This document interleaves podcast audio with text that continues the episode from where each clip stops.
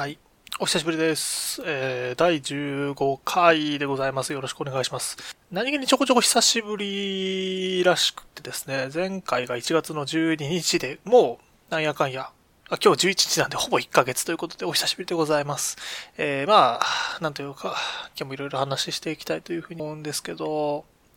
なんかね、まあ、あの、一番最初にいきなりこう、なん、なんていうのかな、なんか、まあ、そうなんだけどさって話を一つ したいと思うんですけどね。あの、なんかまあ、一ヶ月もあって、ちょっとだいぶ、えー、間も空いちゃったんで、少し、こう、信号逃してる話なのかもわかんないですけど、ちょっと前にニコニコ動画がちょっとニュースになっていてね、その辺の話とかをちょっと今日はしたいとですけど、あの、ニコ動今、えー、やっぱりユーザーが離れてるよねっていう話が、あの、ニュースになっているみたいで、これ多分後でリンクとか貼っておくんですけど、まなんかニコニコ界隈も、なんかニコニコ動画もすでに終わり始めてるよね、みたいな空気もありつつ、でもまだいる人もいつつみたいな、なんかそういう関連でちょっと、ここ最近インターネット少し盛り上がって、えー、いたんですけど、なんか、で、実は私どっち側にいるかっていうとですね、割と見てる方だったりするんですよ、最近も。昔本当にあの、私が一番最初に見始めた頃って、あんまり言うと年齢バレるんで言わないんですけど、あの、中高生、もうぼかしてね、中高生ぐらいの頃って、まあ、ニコニコ動画が、あの、バージョンが何だったかとか言うとまた年齢バレるんで言わないんですけど、あの、まあ、なんというかですね、いろいろこう、あの、これ、あまあいいのかな？あの、バギオの不女子とかね、見てたよね。なんか、あの、普通に実況動画とかもよく見てたし、なんだろう、あの、あの、ハイポーションとかね、あの辺の動画とかを見て、あの、ゲラゲラ笑っていた頃とかがあってですね、まあそういうぐらいからこう、ニコニコ動画、まあ波はありつつもちょこちょこ見てはいるんですよね。やっぱり、あの、楽しかったし。で、まあ、最近も、あの、まあ、見てはいるんですよね。で、まあ、なんだろう、面白い動画ないかっていうとですね、まあ、あの、なくはないと思っていて、で、特にまあ、最近、まあ、私が好きだってこともあって、最近、あの、全然昔見てなかったアイドルマスタータグのですね、ランキングとかを今更見るようになり始めて、あの、最近だと、あれだよね、なんか、あの、シャニマスのですね、シャニマスってゲームがあるんですけど、そのゲームに出てくるキャラクターのですね、マット動画とかが結構流行ってて、あの、餃子餃子焼くやつですよね。な、なんであの、コミュでわざわざ餃子を焼くような描写を入れてきたのか私全然わかんないんですけど、なんかそういうのが流行り出してたりとかしてですね、面白かったり。あと、なんか、なんだろうな、あの、ポケモンの TRPG 動画とかがあってですね、これとかも結構面白くって、なんか、なんですかね、ポケモンの主人公になって TRPG をやるっていう、あのゲームなんで、あの、ポケモンは初代ですよ。初代なんですけど、もうロールプレイが結構競技じめてて面白かったりとか、あと、なんですかね、あの、これ、つい、何日前だろうあの、ランキングにも入ってたあの、遊戯 VS 遊戯ですよね。これとか本当アホみたいに面白かったですよね。もうバカみたいに笑っちゃって、まあ、要はコスプレしながら、あの、あなんだろう、な、何ゲームっていうのあれは、あの、ボードゲームじゃないですけど、なんかそういう系のゲームを実写であの、やりながらですね、あの、声、声真似しながらやってるっていうそういう動画とかあって、まあなんか今、チラチラこう、最近見てる動画とかの話をしてきたんですけど、まあ、面白い動画別に普通にあるやんとこう、思うわけですよ。いろいろこう、なんかあるけどさ、いろんな動画あるけど、あの、ランキングとかね、いろいろあるけど、別に、その、昔見てた私でも楽しいと思える動画って、普通に今でも存在していると思っていて、で、まあなんだろう、ニコニコ動画以外も僕一応最近は見るようにはしていて、なんかそれはあの単純にいろんなものをこう見たいなというあの風に思っているからなんですけど、だもちろんだから YouTube とかも見ていて、まあなんか YouTube だとやっぱりヒカキンの動画とかね、あの見てて面白いんですよね。あの、すごいんですよ。この間あの、ヒカキンさんって引っ越しをしてですね、新しい家に住んだらしくって、まあ、そういうことをこう、している動画とかアップロードしててですね、これとかむちゃくちゃすごいんですよ。で、面白いんですけど、で、まあ他にもあのね、実況動画とか、まあちょこちょこ見てるんですよ。あの、ツーブロとか有名ですよね。オトシャさんの。で、まあそういう YouTube の動画とかも見て、で、まあ面白いには面白いんですよね。で、ただ、なんかやっぱり YouTube って、なん、なんていうかですね、こう、プロっぽさが若干感じるところがあってですね、クオリティが高すぎるみたいなところをこう割と感じてしまっていて、で、なんか、ヒカキンのさっきの引っ越ししました動画とかすごいんですけど、まあ、すごいんだけど、お金のパワーでやっぱりぶん殴ってる感を割とこう覚えてしまってですね、まあ、もちろんそれを見てて面白いっちゃ面白いんですけど、なんか、なんかプロっぽ、ぽさ、ぽすぎるというか、なんかそういう匂いを感じてしまっていて、で、そういうの見るとやっぱニコニコらしい動画って見たくなるよね、みたいなことがあって、で、さっきあの私がこう、あの、紹介をしてきたような動画の類とかっていうのは、まあ、まあ、プロじゃないし、なんか、いわゆるアマチュア感が存在してて、その中でもそのクオリティが高くて面白い動画みたいな。で、あとまあまあ、あんま良くないですけど、著作権的なものをね、こう、ゴニョゴニョしたような動画とか、やっぱそういうのは、本当にまあ、なんだろう、今でもやっぱり面白いものあると思うし、なんか、それってまあ、ニコニコにしかまあ、ないと思うんで、なんか、なんていうのかな。まあ、そういうのがなくなったわけじゃないから、まあ、ユーザー数減ってるのは、単純にそういう動画にこう、なんていうのかな、たどり着こうとしてる人が減っちゃったのかもしれないし、なんかそういう動画自体が減ってるのかもしれないですけど、なんかそういうのがあるからユーザー数減っちゃっているのかもしれないなとか思ってました。で、ただ、まあ、少なくとも私が今動画見てる限りでは別につまらないものばかりになったかっていうとそうでもないのかなっていう気はしていて、まだ面白いものもたくさんあるから、まあ、場としての良さっていうのは残っているのかななんてことを思っていますと。で、なんかそういうことをこう考えなくていたらですね、なんかたまたまあの、見る機会があった、あの、あの、記事があって、これ何かっていうと、あの、なんだっけ、な、なんだ、あの、わ、〇〇の主役は我々らの人たちって言ってわかりますかね？あの、なんかそういう動画を、あの、グループでね、動画を作ってらっしゃる方々がいるんですけど、そこのまあ、リーダー的なことをやっている方がですね、なんだろう、インタビューに答えた記事っていうのがあって、これなんだっけ、どこのだっけな？あ、デンファミ2個目、に、神々ですね、すいません。デンファミニコゲーマーってあの、サイトありますけど、そこにこう、インタビュー記事があって、それをちょっと読む機会があって、で、その中にも、で、そのリーダーのグルッペンさんって方がの話してた内容が、なんかニコニコ動画って、学校で言えば文化祭で、うわ、やりたくねえ、みたいな人たちが 集まっているよようなとこでしょっていうようなことを言ってるんですけども、本当それって感じで、やっぱそういう匂いっていうんですかね、あの、表すぎない。その舞台からの表すぎないような人たちの集まりみたいなのがやっぱり心地いいのかなっていうところをすごい感じていますと。まあなんかそういうところがニコ動だし、まあそういう匂いがいいし、そういう動画が、まあさっき私が上げてたようなとかって割とそういうところがあるからさ、そういう部分にこう惹かれていく感じがあって、まあなんかみんなでパリピっている、こう、ワイワイね、あの、文化祭楽しんでいるような連中が、あのことをこうですね、にこう、こちら、なんか、なんだろうな、そういう人たちにこう、唾を吐きかけながらですね、あの、ゲームをやってるような連中が集まっているところがやっぱり楽しいのかなと思って。で、なんか一方で YouTube って、な、なんですかね、こう、洗練下げすぎてる感じがやっぱりあって、なんかどっちかっていうとやっぱパリピの匂いがしてるじゃないですか。いや、わかんない。私は、が見てる動画はなんとなくそういうのがあって、まあそうじゃないところがあるならそういうところを見に行くべきなのかもしれないですけどね。まあなんかそういうのを大切にしていかなきゃいけないのかなっていうふうには、なんだ、そういう雰囲気っていうのかな、そういうそのアマチュアっぽさっていうのは大切にしなきゃいけないし、で、なんかインターネットって最近こう、やっぱ人が増えすぎているじゃないですか。もうまあなんかいろんな人がもうインターネット使うようになってきて、で、人が増えると、まあ当然そのいろんな人が増えてきて、で、いろんな人が増えてくると、まあそのさっきのプロっぽいところにこう、は、ななんだろうな、そういうものを見て、あの、た、楽しくなる人たちもいっぱいいるだろうし、まあ多分そういう人が多いから、あの、そういうものが増えてきているんでしょうけど、やっぱクオリティ高くて、なんか高すぎる感はあって、まあなんかそういうのを求めてる人がいっぱいいるのかもしれないけど、そうじゃない部分に残っているものっていうか、そのさっきのアマチュアっぽさが残るものっていうのも大切なんじゃないかな、みたいなことをこう、最近すごく感じています。まあなんか、テレビ感とか豪華すぎる感もいいんだけどね。あの、私はあの、100g100 円いかないような、なんか、なんだ鶏肉を食べたいみたいな、わかんないけどさ。なんかそういう安いのをこう、大切にしていきたいな、なんていうことをこう、最近思っていました。なんかこのポッドキャストとかブログとかまあ私もいろいろやってるんですけど、なんかそういうのもこう、その匂いっていうか、そういうのを大切にしていきたいなみたいなところをこう最近すごい思っていて、なんか、やっぱ偉くなりすぎちゃダメというか、良くなりすぎちゃダメだよねみたいな。なんか、そういうのはあるよね って僕は思ってます。なんか、なんだろう、そういうところをこう、大切に、ポッドキャスト続けていきたいな、なんてことを最近感じています。はい。まあなんか、ポッドキャストそのものに関してはちょっと、この後まあいろいろ話をしてみたいと思うんですけど、まあなんかね、やっぱそういうインターネットいいよね。で、最近すごく思ってます。なんか、そう、そういうところに自分もいたいし、そういうところをもう、こう、で、で、いろいろやりたいっていうのかな。そういうふうにこう、思っていたりします。はい。とかなんかまあ、ちょっとクソ真面目な話を少しだけしましたけど。で、こっからですね、今日何の話しようかなと思ってたんですけど、なんか、あの、まあ、1ヶ月も経ってですね、2019年冬アニメっていうのが一応始まっていまして、あの、まあ、冬のアニメがこう、いろいろ始まってるんで、それをこう、話をしていきたいなというふうに思います。まあ、いろいろ見ていて、自分も割とたくさん、たくさんなのかな？なんか、多分少なくとも今今期入ったからですね、なんかいろいろ見たいなと思って、たくさん見ていて、なんか、まあ、秋結構豊作だったような気はしてるんですけど、あの、冬も私割と楽しめているものがたくさんあって、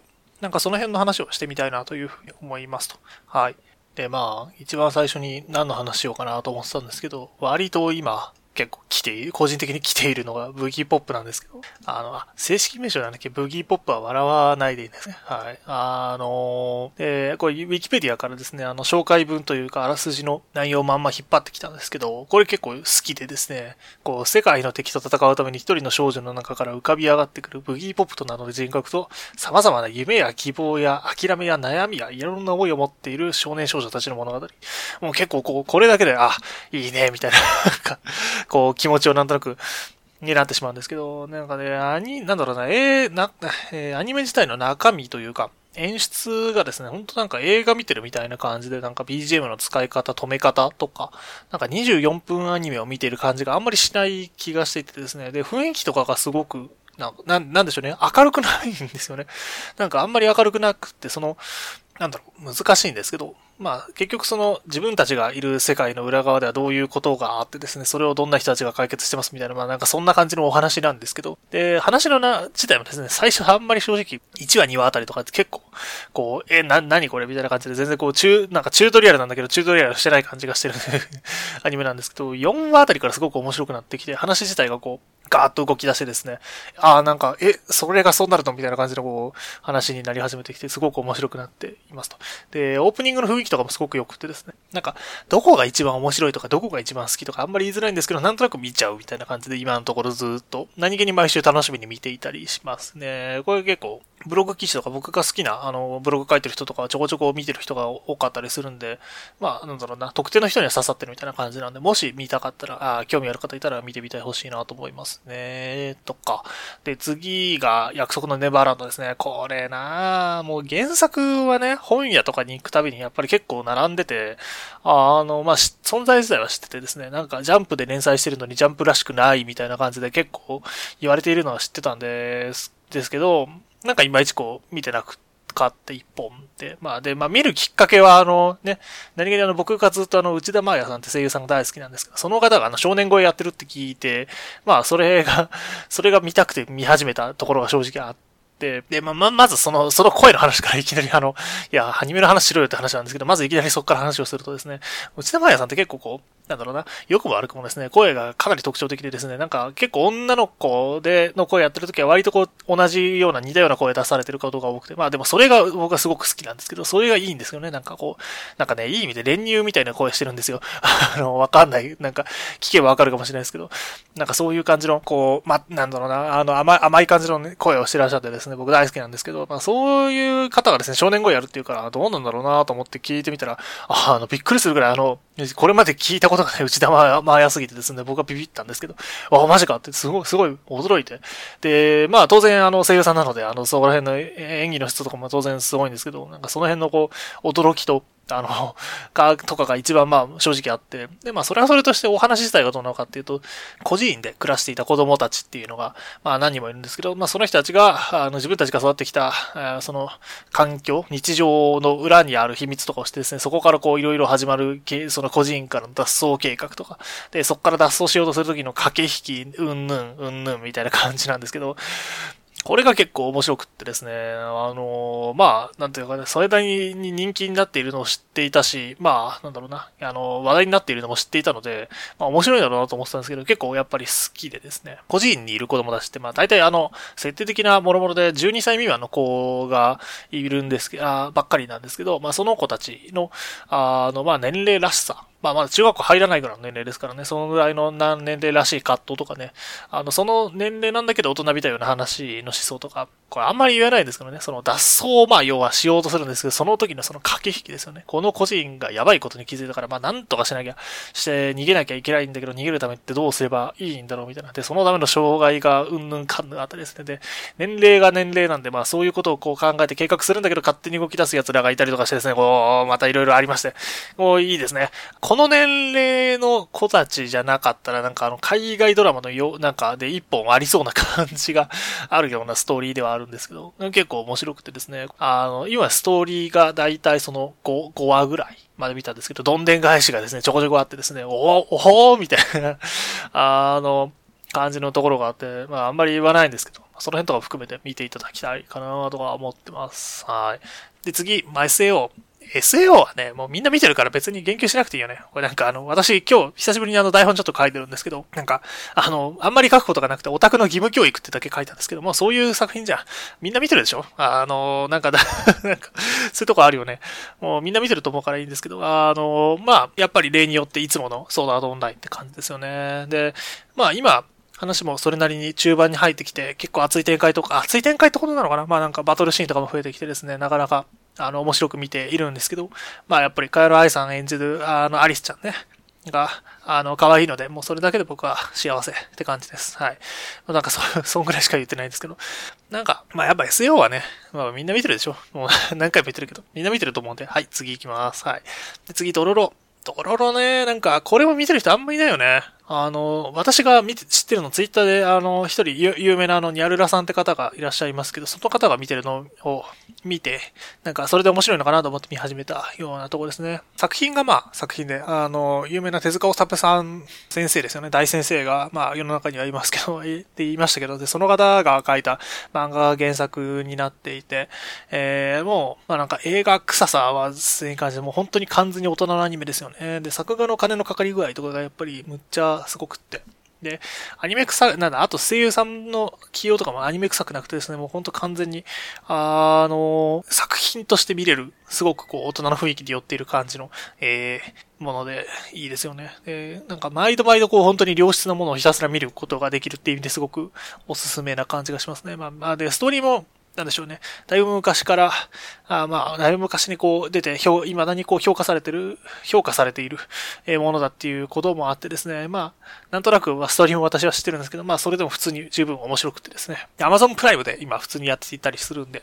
あのまあ、これは見てもいいと思います。まあみんな、みんな見ようよっていう気持ちになるようなもんですね。なんか個人的には結構おすすめです。あの、まあ、なんだろうな、ストーリー的にこう、むっちゃ山場があるとか盛り上がる展開があるとか、そういう感じかっていうとそうではなかったりするんですけど、単純にこう、あの、なんか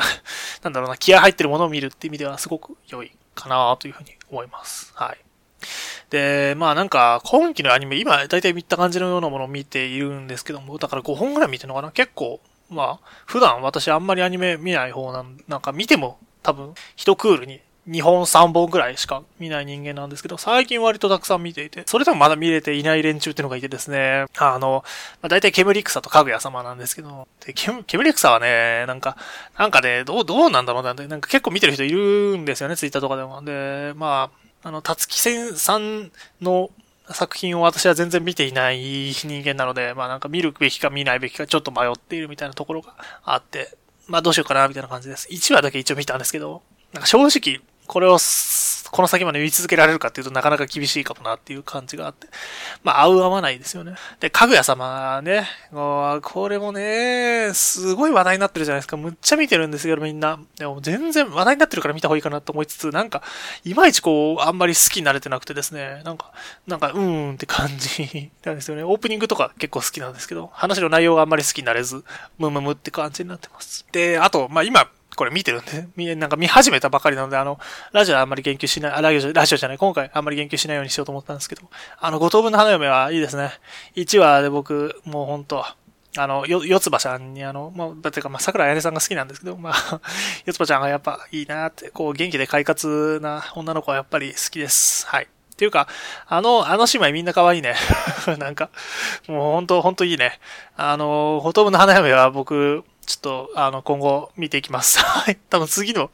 あのやつとかですね、こう、良さをひたすら語るかもしれない。わかんないですけど。じゃあ、まあ、こっから映画の話を少ししようかなというふうに思います。あなんか1ヶ月もあったらですね、映画ちょこちょこ見ていて、で、なんか特に、こう、なんだろうな、むちゃくちゃハマったみたいなところがあったわけじゃないんですけど、いろいろ見てはきましたと。で、まあ、まず一番最初、えー、刀剣乱舞を見てきました。まあね、見るよね。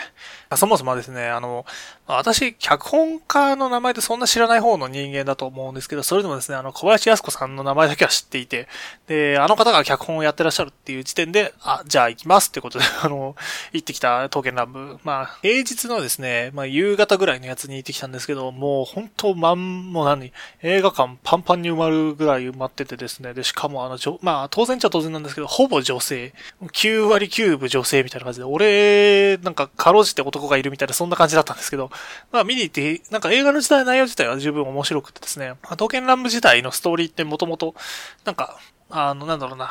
あ、そもそも刀剣乱舞知らない方がいるかもしれないので、一応軽く話をしておくと、なんかもともと DMM でやっていた、あの、ソーシャルゲームというか、ブラウザゲームでして、あの、なんていうのかな、一応ストーリーっぽいものが存在してですね、なんか、に、なんか、なんだろう、西暦2200年ぐらいで、こう、歴史に介入してくる敵が出てきてんで、でき、出てきたってんで、なんかそれをこう、倒すためにですね、なんか刀剣っていう、まあ、要は刀ですよね。刀をこう、蘇らせて、こう、蘇らせるとこう、男性になるらしいんですよ。で、それがこう、刀剣男子っていうらしいんですけど、なんかその人たちがこう、なんかこう、たた、を使って戦うみたいなそういうゲームがあって、まあ、それを原作にした映画ですと。で、まあそんな感じなんで、で、ですけど、あの、元々のゲームの作品、なゲーム自体もって、まあ僕も、あの、一応映画もやってたんで、触ったんですけど、まあストーリー自体がそんなにがっつりあるものじゃないというところで、で、まあそんな中で、まあ映画やるってんでどうすんだろうねというふうに思ってたらですね、まあやっぱり小林康子大先生が脚本やってらっしゃるってこともあって、なんか誰もが知っているですね、あの本能寺の変っていうものが、まあ、ありました、ああると思うんですけども。とまあ、刀剣乱舞なんで、刀がまあ出てくるわけですね。で、刀ももちろんその、これまでなんだろうな、あの存在していた有名な刀だったりして、歴史的なこう、偉人が持っていたものだったりするんですけども、なんかそれの、こう、過去と、こう、絡めながらですね、あの、綺麗にあの、話がまとまっていてですね、小林康子はやっぱ半端ねえな、という気持ちになりました。ネタバレあんまりなりたくないんで、あの、あんまりこれ以上内容について話しないつもりなんですけど、本当すごくって、やっぱ、やっぱなん、なんていうのかな、すごい脚本家って本当にすごいんだなっていうことを、まあ、こう、まざまざと見せつけられた感じでしたよね。嘘っていう、ほんと、ほんとなんか、全然刀剣乱舞知らない人間ですけどね、なんかそれでもあの、ビビッとくるものがあるようなお話でしたと。映像そのものに関しても、コスプレしてるお兄さんがね、刀ブンブン振り回してるだけだろって正直思ってたんですよ。あの、2.5次元ってさ、大体そんなもんじゃんと。で、いうところがあって、まあなんかレビュースターライトぐらいしか僕があの、2.5次元まともに触れてないんでね、あんまりあの言うと首が跳ねられそうなんですけど、まあそんなこともありまして。あまあそこに関してはあんまり期待しなかったんですけど、正直ね、コスプレしてるお兄さんがね、もうかっこいいんだ。いやね、イケメンすげえかっこいいわっていう、こう、本当にあの、そういう気持ちでいっぱいになりました。いやー、かっこいい人っていいねと。なんか可愛い女の子を見るって、やっぱりそれだけでこう、あの、心が癒されるところがあったんですけども、なんか実はかっこいい男の人をですね、こう見てるのもあんまり悪いもんじゃないんだなっていうことをこう、あの、男性ですけど、私、あの、それでもちょっとだけそういうことを思っちゃうぐらいに良かったですね、これは。あのー、で、特に主演やってる方ですね。あの、名前知らないんですけど、三日月宗近役の、あの、多分メインビジュアル見るとですね、一番あの手前に大きく映ってる方がいると思うんですけど、その人がですね、もうくっそかっこいいんですよね。あの、役柄的にですね、なんか自分のことをジジイって言うんですけど、こんなに自称、自称ジジイでこんなにかっこいいジジイがあるかという 気持ちですね。あの、とても良かったですね。この方が本当に良い。で、まあもちろんなんか、少なくとも私だけなのかもわかんないですけどね。あの、男性でもですね、こう、すごく楽しめる。まあ女性はもちろん楽しいところではあると思うんですけど、あなんか、たこところがあると思うんだよね。結構おすすめです。まあ今やってるところ、よ、どこにやってるのかちょっとわかんないんですけど、まあもし見たい方いたら見ていただければいいのかななんていうふうに思います。はい。で、次。これまた映画館に見に行ったやつで、これつい昨日行ってきたんですけど、アクアマン見てきました。うん。で、まあ、うーんとか言ってるからね、あの、まあ別に紹介するんだからさ、面白いものばっかり紹介しろよって感じなんですけど、あのね、部分的にすごく面白かったです。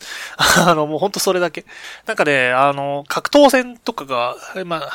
あ、あまあ、そもそもアクアマンってな、どんな映画なんですかってとこから行くと、なんだかな、あの、なんだっけ、D、DC コミックスっていうのかないわゆるスーパーヒーローもののアメコミですよね。アメコミの系列があって、その中にですね、アクアマンっていうのが、キャラクターとして存在していて。で、まあ、それの映画化この間やりま、えー、なんですか ?2 月の8日。だから、ちょっと前に公開されましたと。で、まあ、それを見てきたんですけど、結論から言うとですね、まあさっきも言ってたんですけど、まあ面白いっちゃ面白いんだが、面白いところとそうじゃないところがきっぱり分かれる感があると。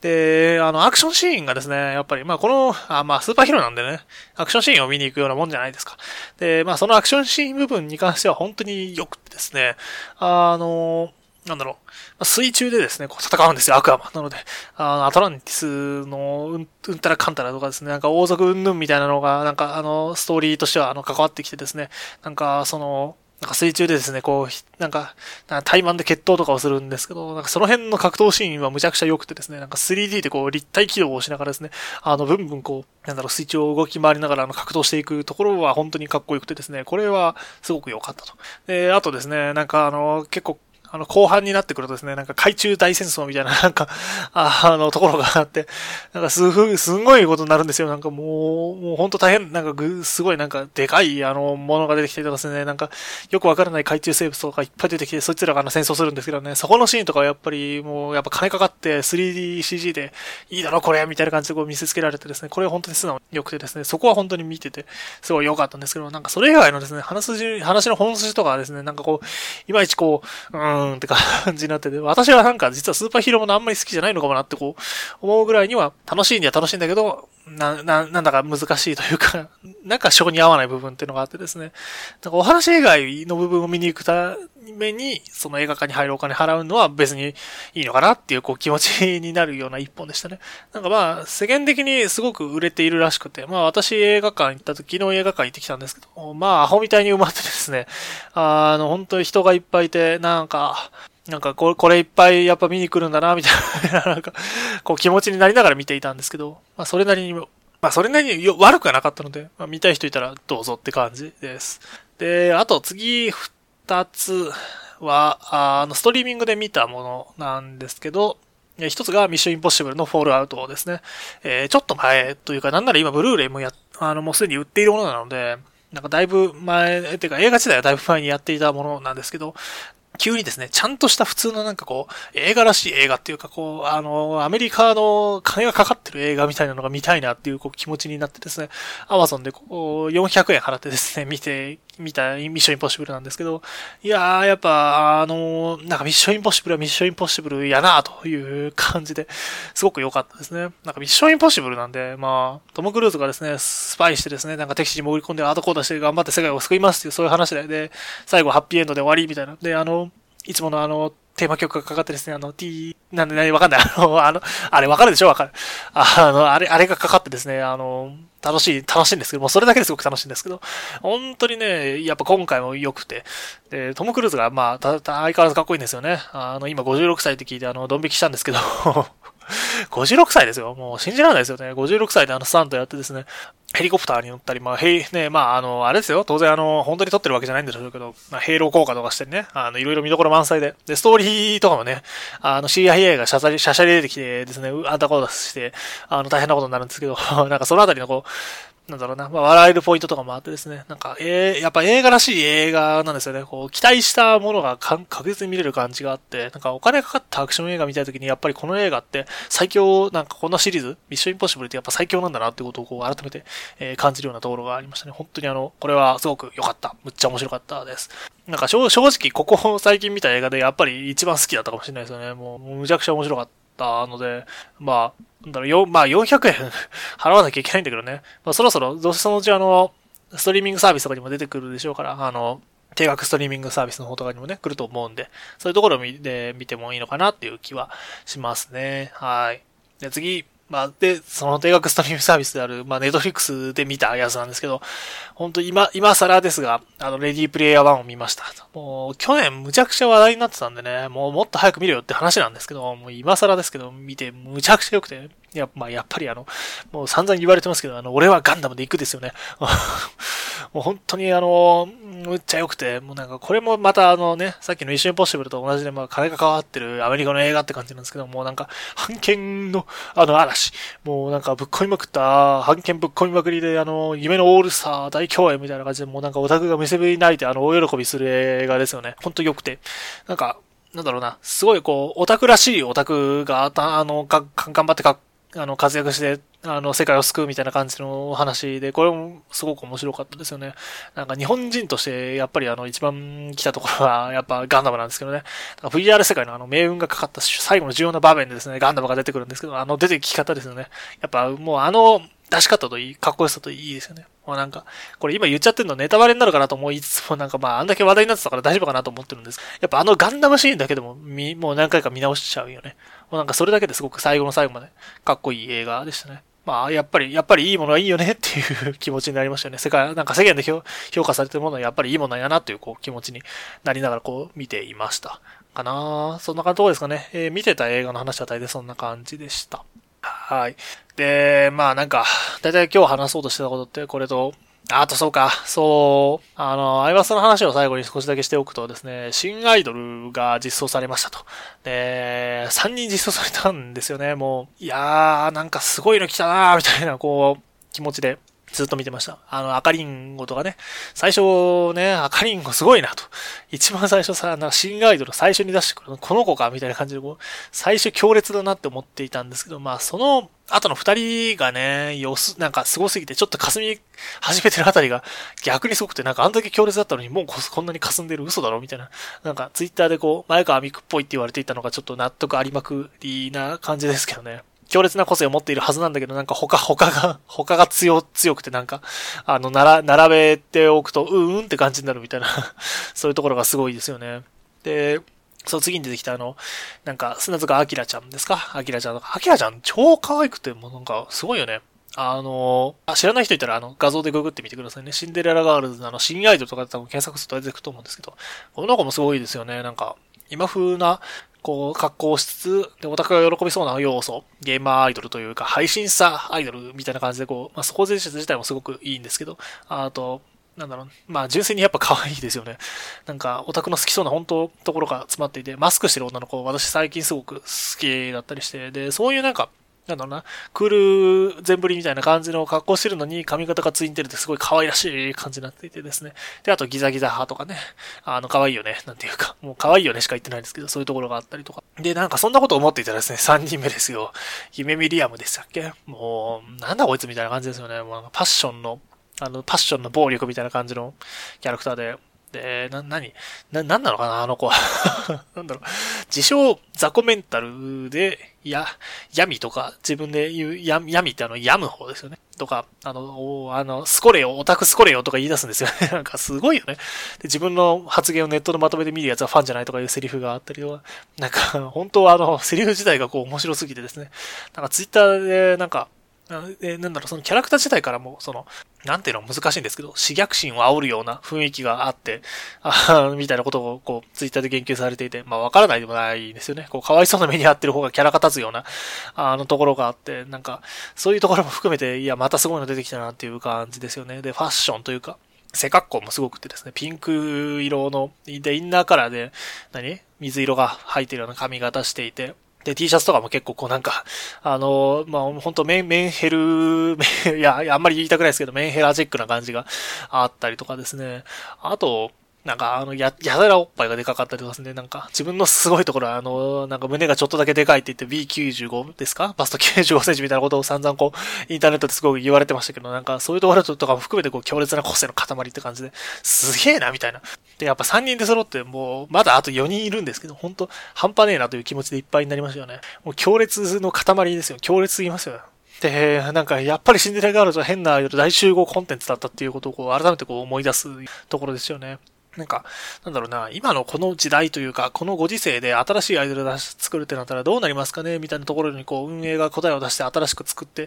こうぶち込んできたわけなんですけど、まあこんなことされちゃったらなんか他のアイドルコンテンツ勝てねえよなっつぐらいこうぶっ飛んだ奴らばっかりで、ほんと笑っちゃいますよね。なんか、やべえなっていう気持ちでいっぱいになります。なんか、なんなんだろうな。シンデレラガールズの強さというか、まあ強烈であることがコンテンツとしてのその強さになってるのかわかんないんですけど、まあ少なくとも実際話題にはすすげえなってるし、私が知る限り、あの、新アイドル実装されたら絶対全員あの、ツイッターのトレンド入り間違いなくしてるんですよね。なんか、まあそりゃ、まあ話題に慣れているっていう意味ではやっぱすごいなっていうふうに思うし、なんかシンデレラガールズはやっぱなんか、まあ他にもアイドルコンテンツ出てきている中でもやっぱり強いんだなって思いますし、なんか、これが今後どうなるかっていうのはすごく楽しみでいたりします。はい。個人的にあの、アキラちゃんがね、結構良くて、あの、城ヶ崎里香さんのですね、八重歯となんか一緒になって並んでいる絵とかがですね、いっぱい並んできて、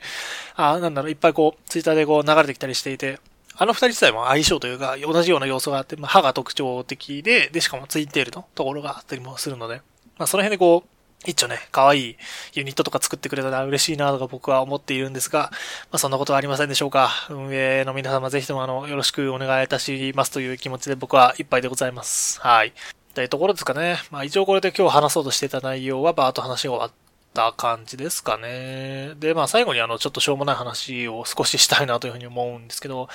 なんかね、ポッドキャストをこう、改めて、なんか、ちゃんとやろうというふうに思い始めましたという話を、すごい今更なんですけど、しようと思っていますと。えまあなんかね、今までね、ちょっと雑にやりすぎてたよねっていうところが、今更感じているところで、ちょっと反省をしていて、で、まあこれ聞いてどう思う人がいるのかね、いや、ちゃんと最初からやれよっていう話なんですけど、まあ正直ね、あの、一番最初、始めた頃からすると、あの、ポッドキャストここまで続けると思ってなかったんですよ。まあ、自分でやってて楽しいと思ってもいなかったし、あ楽しくなると思ってなかったし、あと、聞いてくれる人がね、あの、ちゃんと継続して聞いてくれる人がいると思ってなかったんで、正直。あの、ポッドキャストって宣伝も難しいしね、なんか、あの、どう、どうすればこう、なんだろう、人々、あの、いろんな人に見てもらえるかっていう意味ですごく難しいものだと僕は思っているんですけど、なんかそういう部分が、なんかあんまりこう、続けづらいと思ってたんですよね。まあ聞いてくれる人もそんなに増えないだろうし、なんか自分でやるのも結構手間だろうから難しいし、あなな続けることはまああんまりできないだろうなと思って、まあ割とまあ続けること、まあとりあえず続けてみるだけ続けてみるかっていう意味でも、そんなにその、なんだろう、いろんなことをこう頑張ってやってきたりはしなくて、あの結構雑にやってきてたんですよね。あの、正直。手抜きをしていたところがあって。で、まあ何気で、まあいろいろこう思ってたんですけど、まあこんだけ半年以上やってきて、なんかそれなりに聞いてくれる人もいるみたいなので、なんか、ちょ、ちょっとちゃんとこう手間暇をかけてですね、あのもうちょっと面白くですね、もうちょっとよ、よくしていければいいのかななんていうことを今更ながら、本当もう始めて半年以上経って、えー、今更なんですけども、あの、そういうことをちょっと考え始めていたりします。で、まあ、ね、まあ、どう、どういうことすれば良くなるのかとか全然分かってないしね、何を今後していこうかとかもあんまり正直決まっていないんですけど、まあ、これからまあ、いろいろ工夫して、なんか面白くや、できればいいのかな、なんていうふうに思っています。まあ、良いも悪いもね、いろいろあると思いますんで、その辺はあの、フォームとかね、あとウェブ拍手とか準備をしていますので、まあ、その辺からですね、あの、ご連絡をいただければいいのかな、なんていうふうに思っています。はい。まあそんなとこですかね。うん。これを言ったところで本当にそうなるかはわからないんですけど、まあ配信のペースとかもね、できるだけ上げて、えー、まあ、ちょっとがん、できるかわかんないんですけど、できるだけ定期配信をしていきたいなということを一応考えています。本当にそれができるかは、あの、わからないんですが、できれば2週間に一遍、1週間に一遍が実は理想なんですけど、まあ、そこまでそんなにその、話すネタがそもそもたまらない感があるので、ちょっとわかんないですけど、なんかできるだけこう、頑張ってですね、えー、話すネタを、まあ、作って、2週に一遍は最低でもやれればいいのかなというふうに思っています。まあ、続けられるかわかりませんが、一応、まあ、そうしていきたいなというふうに思っております。はい。というわけで、まあ一応次回の予告というか、いつやりますかっていう話を少しだけ先にしておくと、えー、っと、今日がまあ11日なので、で、来週はちょっとボロボロあって忙しいので、再来週の25日に更新を一応予定しております。まあ、運が良ければ、運が良ければ、えー、やる、運が良ければというか、私がちゃんと覚えてやろうと思っていれば、まあ、決意を、なんか強い決意を持っていれば、やるかもしれませんので、まあ、ど、どういう話するかわかんないですけども、まあ、やっていければと思いますので、よろしくお願いいたします。はい。あ、なんか最後にあの、これは完全にあの、楽しみだなっていう話を少しだけしておくと、あの、まあ、あの、ちょっと、あの、来月と、あと6月に一応またイベントに行くことが決まりまして楽しみにしています。まあその辺の話もポッドキャストで多分するのかなというふうに思っていますと。で、で、まあ片方が3月がレビューサライトのオーケストラコンサートが撮れましたと。昼の部ですね。一般席なんですけど撮れまして、すごく楽しみです。いいよね。レビューサライト楽しみだよななんか、まあ、まあなんだろう、あのコンテンツとオーケストラコンサートは多分すごく相性が良いので、そこら辺をすごく楽しみにしていたり、あと、ああとですね、まあ、ラブライブハマったハマったって散々言ってたんですけど、フィフスライブのですね、初日が、えー、一応取れましたと。初日が取れて、で、6月、だから6月の8日ですね、メットライフドームで行くことに行くことが決まりまして、楽しみにしております。ラブライブはね、どうなんだろうね、なんか、あのー、どんなところなのか 僕全然わかんないし、正直不安で仕方がないんですけど、まあきっと楽しいところなんだろうというふうに思っています。その辺でどういうことを思ったかとか、どこら辺がすごかったかとかね、そういう風な話とかもしていければいいのかなというふうに思います。まあ、僕は松浦かなんちゃんが大好きなので、あ、そういえば松浦かなんちゃんお誕生日おめでとうございます。いや、やばい。このポッドキャストは城ヶ崎里香さんのためのポッドキャストだったはずなのに、うっかりラブライブのいや、まあ敵対してるとかそういうんじゃないんだけどね。あの、並ぶコンテンツであるね。あの、アイドルのことも、まあ、まあ、まあ、いいでしょ。あの、可愛い女の子は僕はめでていきます。あの、そこは、良いものは良いと言っていきたい。なんやね、それ。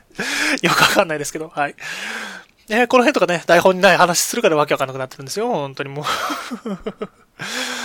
はい。というわけで、あ、そんな話でした。じゃあまあ次回2週間後におそらくやると思いますので、その時まで、えー、よろしく、あ、な、なんでわかんないですけども、また次回もね、聞いていただければというふうに思います。それでは、えー、ありがとうございました。失礼いたします。